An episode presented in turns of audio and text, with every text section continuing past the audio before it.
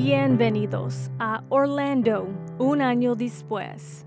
Esta serie observa al estado de la comunidad latina un año después de la tragedia en el club nocturno Pulse.